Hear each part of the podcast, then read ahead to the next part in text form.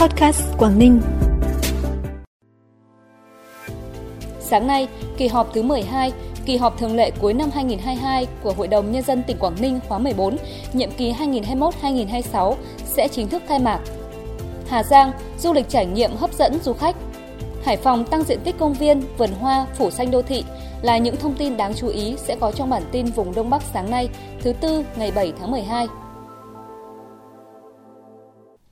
Thưa quý vị và các bạn, sau thời gian chuẩn bị chu đáo kỹ lưỡng, sáng nay kỳ họp thứ 12, kỳ họp thường lệ cuối năm 2022 của Hội đồng Nhân dân tỉnh Quảng Ninh khóa 14, nhiệm kỳ 2021-2026 sẽ chính thức khai mạc. Kỳ họp dự kiến diễn ra trong 2 ngày rưỡi, từ ngày 7 đến ngày 9 tháng 12.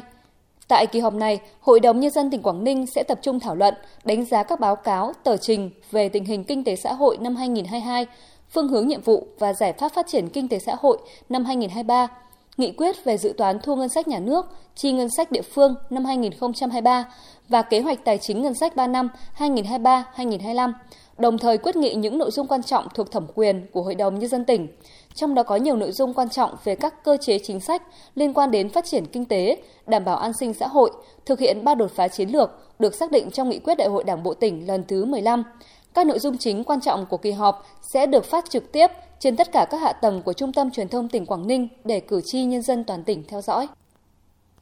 Ban chỉ đạo 389 tỉnh Bắc Giang vừa triển khai kế hoạch cao điểm chống buôn lậu, gian lận thương mại và hàng giả dịp trước trong và sau Tết Nguyên đán Quý Mão 2023, thời gian từ ngày 5 tháng 12 năm 2022 đến ngày 28 tháng 2 năm 2023, trong đó tập trung đấu tranh có trọng tâm trọng điểm đối với các mặt hàng như ma túy, vũ khí, pháo nổ, xăng dầu, gia súc gia cầm, thực phẩm, rượu, bia, thuốc lá, bánh kẹo, hoa quả, hàng điện tử, mỹ phẩm, thời trang cao cấp. Xác lập chuyên án đấu tranh với các đối tượng chủ mưu cầm đầu đường dây, ổ nhóm hoạt động buôn lậu, sản xuất hàng giả trên các tuyến, địa bàn và trên môi trường mạng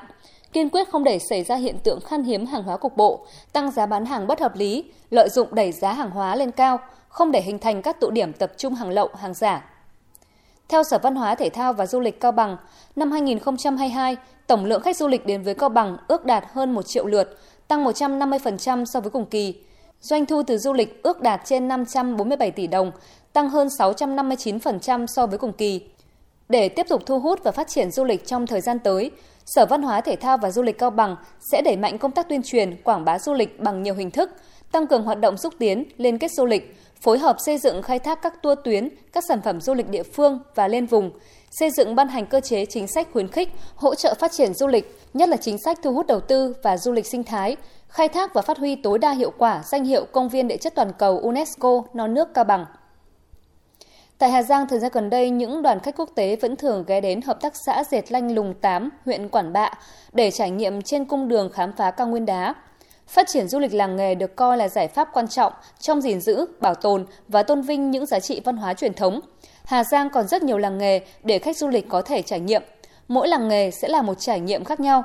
Để thu hút khách du lịch, các sản phẩm du lịch cũng cần có sự hoàn thiện, thay đổi theo hướng gia tăng trải nghiệm – đồng thời tạo tính liên kết chặt chẽ giữa các không gian và sản phẩm trong suốt hành trình để tạo nên cảm xúc, ấn tượng cho du khách sau mỗi chuyến đi.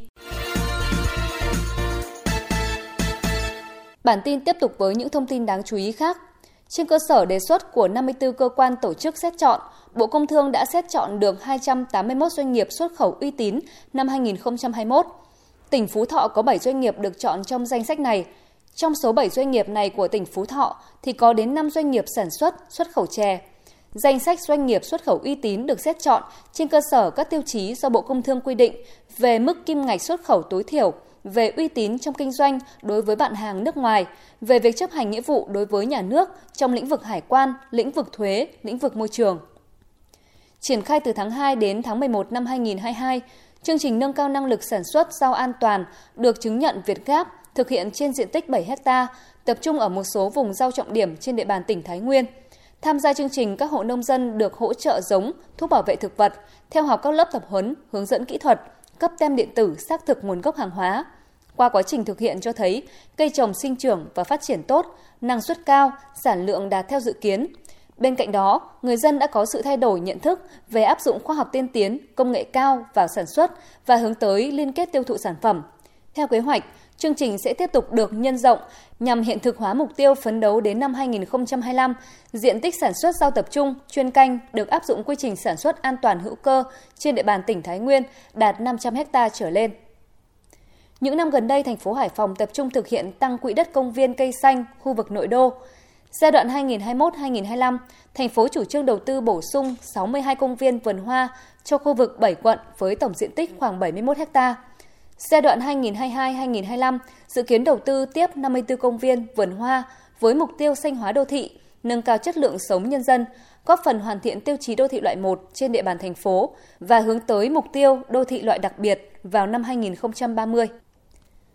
Theo Sở Lao động Thương binh và Xã hội Hải Dương, từ đầu năm đến hết tháng 11, Sở này đã cấp giấy phép cho gần 1.400 lao động nước ngoài, chiếm khoảng 70% số hồ sơ đề nghị, tăng gần 10% so với cùng kỳ năm ngoái.